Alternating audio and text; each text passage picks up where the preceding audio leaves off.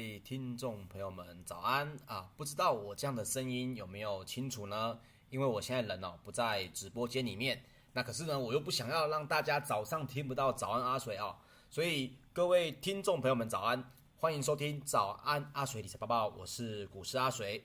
这三天呢，其实我不在家啦，那我算是外出稍微度了个假，可是呢又放不下各位听众朋友，所以我还是在这个住的地方。找了一个空房间来直播，那么知识加油站的部分呢，就先暂停两集。那另外连线品质也可能没有在直播间好，因为这里的 WiFi 并不好，我是用我的四 G 帮各位直播的，大家请稍微见谅一下哈。好，那么我们首先呢，赶紧来关心一下昨天的全球财经大新闻哦。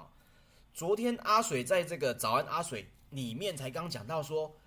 所有的专家都在跟我们说啊，美股现在没有什么危机，现在美股感觉好像已经没有什么因素可以影响它了。我说我最害怕的就是听到新闻开始有这种话语。果不其然，昨天讲完之后，这个美股呢，它受到了全球新冠肺炎的确诊人数激增的影响啊，不止冲击了这个旅游类股。包括了一些强劲的企业财报呢，也没办法去继续推升这个接近历史高点的股市哦。美国指数呢，四大指数在二十号都是全面走低的。那么，包括了道琼工业平均指数呢，四月二十日下跌了有百分之零点七五，收在三万三千八百二十一点三零点哦。纳斯达克指数下跌了百分之零点九二。收在一万三千七百八十六点二七点，这创下了四月七号以来的收盘新低。那么标准普尔五百指数呢，则是下跌了有百分之零点六八，收在四千一百三十四点九四点。费城半导体指数呢，下跌了百分之一点五六，收在三千一百二十一点四三点，这也创下了三月三十号以来的收盘新低。那么我们昨天刚聊到。这些看到的因素呢，当大家都讲说没有关系，没有什么问题的时候，我昨天不是说到了吗？这最害怕的就是一个忽然之间大家想象不到的东西跑出来捣乱。结果是什么东西跑出来捣乱？大家认为疫苗打的这样子热烈，应该没有什么问题了吧？结果疫情又在出现了变化，包括世界卫生组织呢，WHO 也警告。全球染疫人数正在朝疫情爆发以来的最高峰靠近。那么美国方面呢？虽然每天接种疫苗的次数维持在三百次，但是单日的新增确诊人数哦，仍然达到六万七千一百人。所以，包括 C N C N N 在周二的报道，世界卫生组织的秘书长呢，谭德赛在周一的新闻发布会上面也表示。新冠肺炎呢的新增确诊数呢，已经连续八周以惊人的速度上升。过去一周呢，新增超过了五百二十万的这个确诊数，创下了历史的最高纪录哦。他讲的这个是全球。那么谭德赛也指出呢，二十五岁到五十九岁的年龄层的感染率以及住院率以惊人的速度攀高，那么可能也是起因于高度传染性的变种病毒。和年轻人越来越多的社交活动哦，那么包括彭博社在周一也报道，过去七天呢，新冠肺炎的新增确诊人数呢，已经超越了去年十二月中的旧纪录。那本波的疫情到底是哪两个国家呢？主要是印度还有巴西哦。那么也因为这些消息呢，航空、邮轮这些旅游的观光股呢，又应声的走低。包括了捷蓝航空、美国航空也都分别下挫了有百分之四点四六以及百分之五点四八。那么挪威邮轮以及嘉年华邮轮集团呢，也下跌了百分之四点三六以及百分之四点三五哦。那么包括联合航空公布的最新财报也表示，该公司连续第五季已经是亏损的一个成绩单。那么预测商务跟国际旅游呢，距离完全的复苏仍然遥遥无期啊、那联合航空呢，这个新闻一出来，也就应声重挫了百分之八点五三哦，创下了二月二十二日以来的收盘新低。那么受影响的呢，还有航空公司，就是包括波音也下跌了百分之四点一三哦，因为原本才说到这个波音的新的客机没有人要买，除了因为之前的安全性问题之外，也是因为各家航空公司都在紧缩它的裤腰带嘛。那么好不容易等来这个疫情感觉要稍微放缓了，那么波音的这些飞机呢，应该可以顺利的销售交机。结果没想到又出现了一点小小小的变化哦，所以波音呢也是收跌了四点一三，创下三月九号以来的收盘新低。那么还有一个最主要的因素还有什么呢？是波音的公司财务长呢，意外的决定要辞去这个职务。那么通常财务长要辞去职务呢，都是对一家公司相当伤的一个新闻哦。所以包括了波音也是因为这个原因，股价也因此跟着重挫。那么投资人呢，涌进这个经济比较不确定时期的防卫型的类股。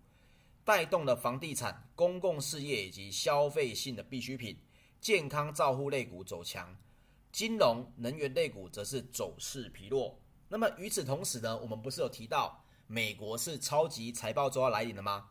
那么超级财报周呢，其实缴出的企业财报呢，大部分来说都是蛮强的，包括 CNBC 也报道哦。那为什么强劲的企业财报没有让这个股市能够稍微的抗跌呢？这是因为许多投资人也相信，强劲的财报消息呢已经被市场反映的差不多了。那么，包括 Earning Scout 的资料也显示哦，第一季的美国超级财报中呢，从一开始的表现就相当亮眼。标普五百指数的成分股至今为止公布的财报，有百分之九十，它的表现比分析师原本的预期还要多出百分之二十。也就是全班里面有一百位同学，这些已经看到成绩的人呢，有百分之九十啊，比老师预测的成绩还要高啊，那认为只能考个五十分吧。结果呢，这些同学呢，不止表现得还要好，而且还多出了百分之二十的分数哦。那么统计也显示，企业财报呢，击败这个预期的比例呢，是历史平均值的三倍之多。所以阿水在看这个新闻，其实我本身我是认为说，这个疫情的因素，当然这是由专家去认定呐。但是一个企业的财报，还是一个整个股市是否健康最主要的因素。当别人跟我们讲说没有什么问题的时候，你反而要小心。可是你把时间长度拉得更远一点来看，这些企业有没有缴出财报，才是接下来经济复苏的一个重要的因素哦。所以财报好。其实短线的影响，我个人认为，短线上面可能还是对于大家的心理冲击比较大，会觉得疫苗不是在打吗？为什么全球的这个数据还是属于偏这个不乐观的情况呢？啊、所以这种心情还是会影响投资人。尤其最重要的一点，现在不括包括了台股，包括了美股，都是在历史的高点，很多人都觉得说，我宁可现在先入袋。诶，这就是我们以前跟大家分享过的。知识加好在里面还跟大家聊过这个所谓的确定理论吗？如果你有百分之二十的机会可以赚到更多的，呃，有百分之八十的机会可以赚到更多的钱，但是只要有百分之二十的机会让你的这个获利归零，大部分的人会选择百分之百取得较少利润的这个部分哦。所以呢，大家要知道说这是一个人性。来到了高点，遇到了新闻，一定是会稍微的下滑。但是整体中长期来看呢，我个人认为是，呃，除了这些因素必须要被消弭之外，但是整体企业包括了经济重启的这个速度呢，我个人认为它在中长期还是会相当看好的哦。那么包括了部分的资深的策略师也表示哦，市场目前呢有点稍微涨过头。股价小幅拉回是属于正常现象，那预期逢低的买盘很快就会进场。其实我比较害怕是有这种理论啊，当大家都认为说，哦，这是只是涨过头，我刚刚讲的这些东西呢，是必须要存在少部分的脑海里的。所以为什么各位听早安阿水很重要？因为呢，你可以成为那少部分的人，不要跟大部分的人做一样的投资方向。当大家一股脑都在做的时候，你反而就要小心了哦。好，那包括了苹果二十号呢举行了春季的新品远距离发布会啊，这个 Spring Load 推出了市场期待已久的新款 iPad Pro，同时呢还发布了内建 M1 处理器的全新系列 iMac。最新发布的 iPad Pro 呢，也内建了 M1 处理器，支援 5G 的行动网络哦。那其中呢，十二点九寸的机种呢，也具备了 Mini LED。那两款呢，都是大概是五月下旬会出货。那这个新闻出来，可是苹果的股价似乎没有受到太大的这个激励，所以大家可以稍微注意一下哦。苹果中场仍然是下跌了百分之一点二八哦。我想可能只有接下来第三季左右的 iPhone 十三才有可能比较呃挽救一下这个相关的瓶盖股跟这个苹果股价哦。那么 iPhone 十三呢，目前在市场上面已经有部分的这个流出的消息，那我有机会的话再跟大家来分享一下。那我们先来看一下欧洲股市的方面哦。欧洲股市呢，来的这个新闻蛮特别的，据传呢，美国将会限制香烟当中的尼古丁含量，所以这个新闻一出，烟草股呢，欧洲很大部分都是这种百年企业哦，这些烟草股呢就跟着大跌。那与此同时呢，也包括了全球的疫情升温，也让市场的不确定性高涨，也因此欧洲各类股呢都是下跌的状况。泛欧指呢大跌了将近百分之二，也是今年以来最剧烈的单日跌幅哦。那周二的泛欧 STOXX 六百指数呢重挫了有百分之一点九，包括了欧洲三大指数呢也都齐衰哦。英国的 FTSE 指数呢下跌了百分之二，为两个月以来的最大跌幅。德国的 DAX 指数呢重挫了百分之一点五五，法国的 CAC 指数呢则是下跌了有百分之二点零九哦，都是蛮深的一个跌幅哦。那包括了全球疫情升温哦，世界卫生组织呢 WHO 也表示，疫情连续八周飙升。那么也刚刚有聊到，创下了这个疫情爆发以来的新纪录。那么印度的疫情也恶化哦，周二为止呢，已经连续六天每日都有超过二十万人的新增确诊案例哦。那么回到刚刚这个香烟尼古丁的消息，《华尔街日报》呢引述这个消息人士指称，白宫可能会要求美国出售的香烟尼古丁的含量呢，必须要降至。不具成瘾性，那么这个消息一出呢，当然就先影响了这个欧洲的烟草股哦。不过这个消息呢，目前还只是一个推论，那在市场当中发酵而已，是不是真的是如此呢？这个还需要再帮大家再看一下更多的这个详细的报道哦。那另外呢，也因为中国的买气畅旺，跟大家昨天有聊过嘛，大家这个中国这个部分的金融呢，其实大家恢复的还蛮好的。买气非常畅畅旺的这个情况下呢，BNW 的第一季初步的财报是报喜的，税前的盈余呢飙升了百分之三百七十，来到了三十七点六亿欧元哦。那包括该公司在各主要区域的业绩跟旗下的品牌呢，也都出现了成长。不过也因为昨天欧股呢是整体下跌的，所以 B N W 呢也逆势下跌了有百分之一点七三哦。接下来我们来聊一聊石油方面哦。纽约商业交易所呢，六月的原油期货在四月二十号收盘下跌了有零点七六美元，或者我们说下跌了百分之一点二，来到了每桶六十二点六七美元。那这也是因为第三大的石油进口国，我们刚刚聊到的印度，疫情呢相当的严峻，可能会使石油需求的复苏来推迟。因为原本我们大家就聊到。二零二一年石油的这个能源需求量呢，要回到二零一九年一天一亿桶的这个数字呢，是相对困难的。那现在需求又开始减少，所以大家就会认为说，那么这个复苏的速度会不会拖到二零二二甚至是二零二三年？哦，所以大家对这个石油的价格呢，又开始有这个波动。那么欧洲的 ICE 期货交易所的近月布兰特原油也下跌了百分之零点七。来到每桶六十六点五七美元哦。好，全球新冠肺炎的确诊人数呢，在四月十五号创下了单日新高，来到八十四点五万人之后，四月二十号，印度的肺炎确诊人数呢，单日就新增超过二十九万人。大家可以稍微看一下这个数字哦。四月十五号，全球刚创下单日新高，八十四万人左右。四月二十号，光是印度的确诊人数呢，单日就新增了将近要三十万人，这已经快要占全球的三分之一确诊人数的数字了哦。那么包括了这个原这个相关的这个报道呢，也会让大家怀疑说，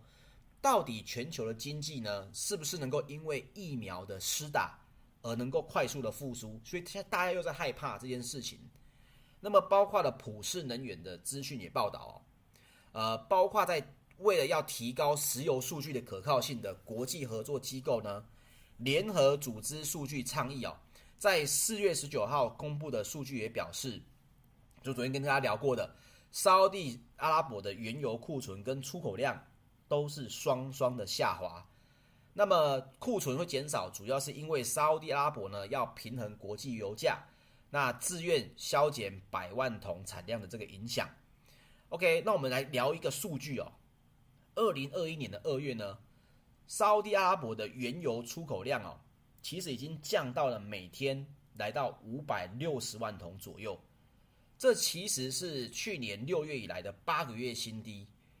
那包括了原油的库存量呢，降到了一点三四亿桶哦。这个数字各位可能觉得一点三四亿桶到底是多还是少？跟大家分享一下。其实一点三四亿桶是二零零二年一月以来的新低点哦，而且这个数字呢是二零零二年一月数据统计以来的历史新低，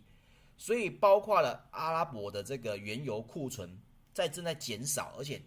减少的量非常的大，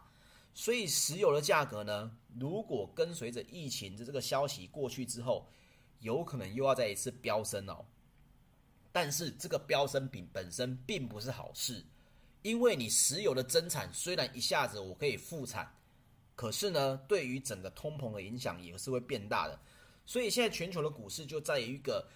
我现在要因为疫情而暂时休息，这也不对，因为我们大家要准备复苏这个经济的嘛。那复苏经济呢，又害怕石油的价格高涨，从最底层引发通膨的爆炸问题。所以这件事情对于全球的这个经济因素呢，我个人认为，这才是现在全球股市两难的一个最重要的症结点哦，就是低也不是，高也不是，到底能够怎么解决呢？我认为在高档这里，股市还是会稍微震荡哦。那么我们来讲一下金属方面的新闻。伦敦的金属交易所呢，三个月基本金属期货在四月二十号多数下跌，那么主要也是受到了股市下跌的拖累哦。那么铜的期货呢，下跌的大概是百分之零点八，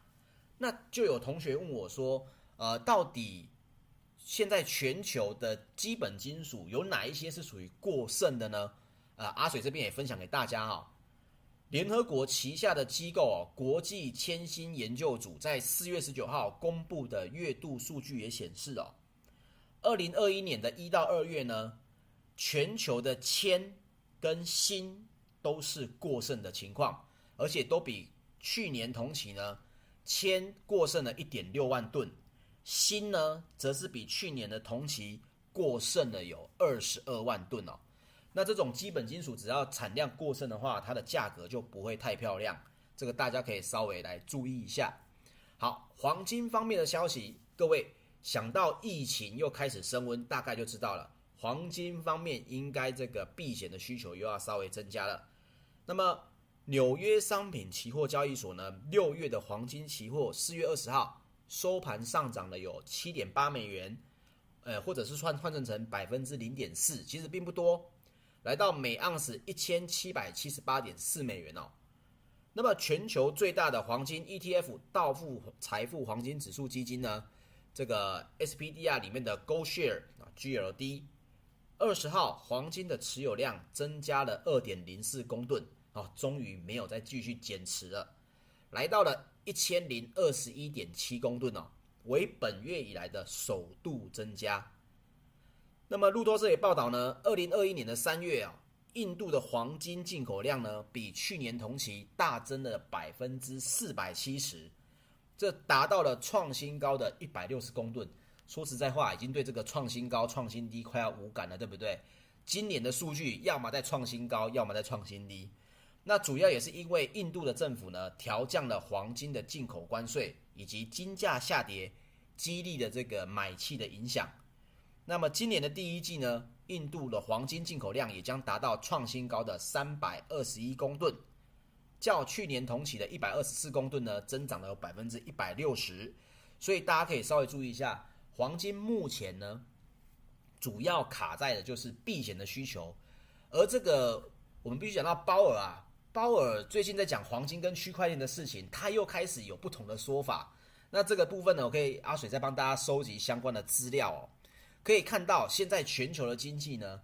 除了是因为疫情的关系，还有通膨的这个问题，大家对对于黄金还有区块链，其实有一点买也不是，不买也不是啊。可是我跟可以跟大家来稍微讲解一下我自己的这个想法哦。第一件事情是，黄金我一直在提过，我并不是看衰黄金，是因为黄金在工业上面以及它本身的稀有量。原本就注定了它是一个贵重金属，可是区块链呢？各位可能现在在台湾听到的一些新闻，只会让你觉得，不就是一个挖矿，不就是一个很没有意义的虚拟的东西吗？可是各位可以稍微了解一下，现在的区块链的应用呢，在全球各地其实是越来越多，所以它是一个趋势，它是一个浪潮，只是在前期大家会有一点抵触，就好像一开始的铁路。大家不觉得它是个钢铁怪兽吗？可是现在大家坐火车就觉得很正常。那么一直到后来，大家对于这个行动电话的电磁波也是很有抵触啊。可是现在呢，又人手一支电话。我认为有些趋势的形成，必须要客观的去看。像阿水我本人，其实我对任何的投资，我不会带着一个很主观的偏见说啊，这个地方一定是这个跌啊，这个地方一定是这个涨。我认为人最重要，要能够清楚的看到投资的机会。一个很重要的一个两个字，中立。你要很中立的、客观的去看每一个角度，才有可能在这个涨幅当中抓到一个真正的趋势哦。OK，跟大家分享今天的这个早安阿水就到这边。那么明天的话呢，如果这个品质大家回馈的都还 OK，是可以接受的话，我们明天一样会有早安阿水的部分。不过明天阿水就没有空房间了，我只能在这个民宿的客厅跟大家直播。到时候如果有杂音的话，再请大家见谅好不好？好，谢谢 clubhouse 的朋友，也谢谢 youtube 直播上面的朋友。我是股市阿水，谢谢各位收听。那我们明天早上见，大家拜拜。